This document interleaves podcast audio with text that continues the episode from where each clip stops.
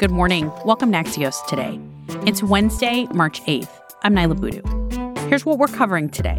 The kidnapping of four Americans spotlights the daily threat of violence in Mexico. Plus, we want to hear how you use your local library. But first, home prices start to come down at last. That's today's one big thing.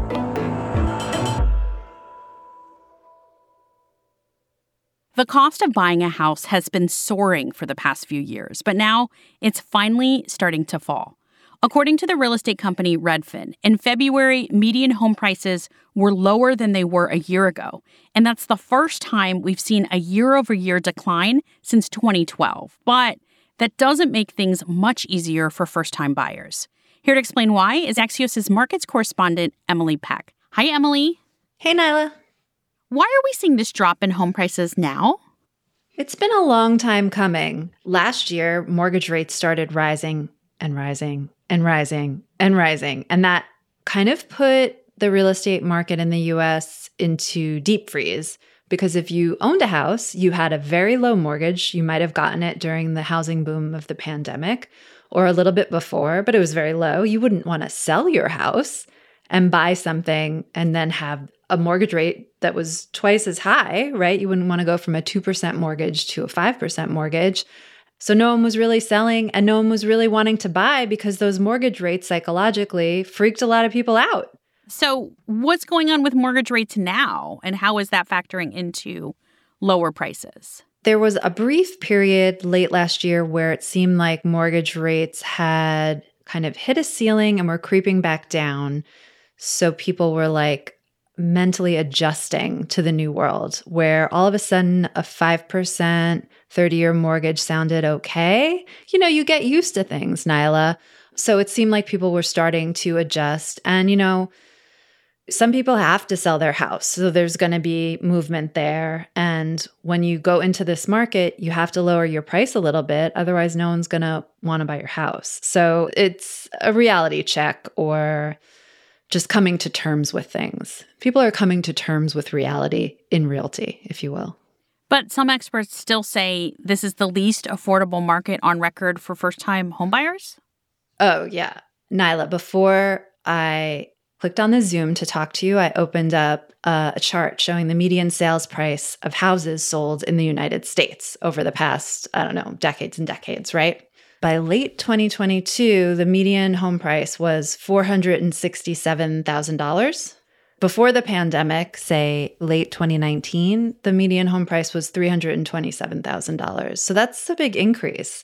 And you can't see this chart, but it goes up and to the right. It's like a huge spike. So, yes, home prices maybe are starting to tick down a little bit, but they are up so, so, so, so much from where they were. And even on top of that, even though prices are coming down a little bit, those mortgage rates being twice as high as what they used to be mean that for first time buyers, typical monthly mortgage payments now are at record highs.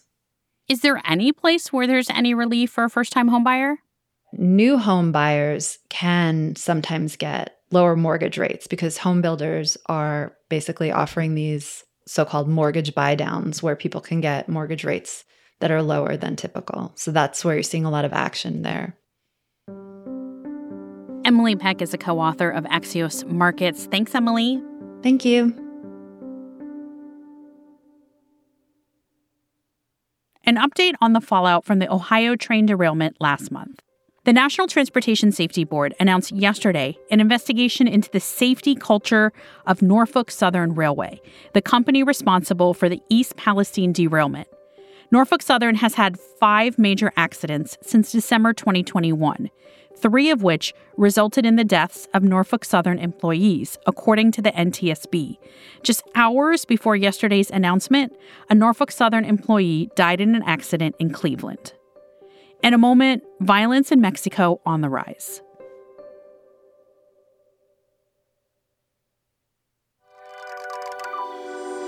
Welcome back to Axios today. I'm Niala Boodhoo.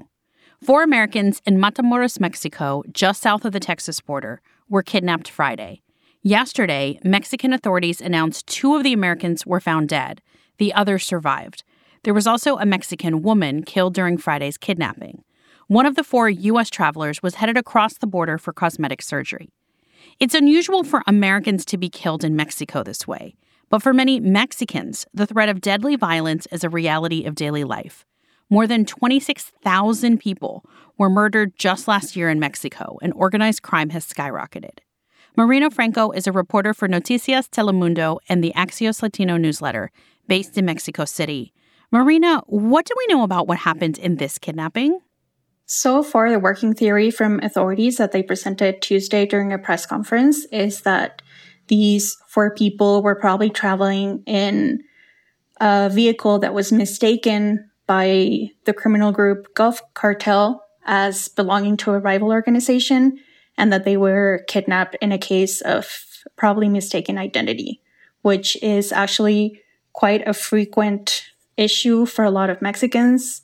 And while the case involving these four US citizens is unusual, it is not the first time, especially in the state of Tamaulipas, where US citizens have been affected. Several dual nationals have been uh, victimized by criminal groups there in the past four years, especially. Last week, before the kidnapping of the four US citizens, five young men were killed, one of whom, according to his dad, was a US citizen. There is another case involving a man called Jorge Dominguez in 2018, uh, whose whereabouts are still unknown. So, how often does violence between drug cartels affect Mexicans? Sadly, it is extremely commonplace both for Mexicans and also for a lot of Central American migrants. Tamaulipas state is actually top 10 in kidnapping rates nationally in Mexico, and that means hundreds and thousands of Mexicans and also Central Americans are usually taken by criminal groups, either in a case of mistaken identity, but also sometimes kidnapped to be forced into working in sort of low level jobs, quote unquote, for these criminal organizations. That actually did happen a decade ago in Tamaulipas itself. Over 70 Central American migrants were kidnapped from a bus and given the choice of either working for a criminal group or being killed. And 70 people were killed. Is anyone tracking kidnapping or murder rates when they are migrants from outside Mexico that are passing through? Yes. And there have been other cases for example, in 2021, where another truck with 19 Guatemalans were also taken, and then the entire truck was incinerated with them inside it. And this is because among the places that criminal organizations operating in Mexico fight for, Tamaulipas is top of the list because there are a lot of land roads. Also, it's a port area. There can be a lot of general contraband. It's a long land border, so these groups sort of have a lot of leeway of where they can go in and smuggle in the drugs for the US buyers and where they can buy guns and bring them back to Mexico, and then also migrant smuggling routes. Marina Franco is a reporter for Axios Latino. Thank you for being with us. Thank you so much.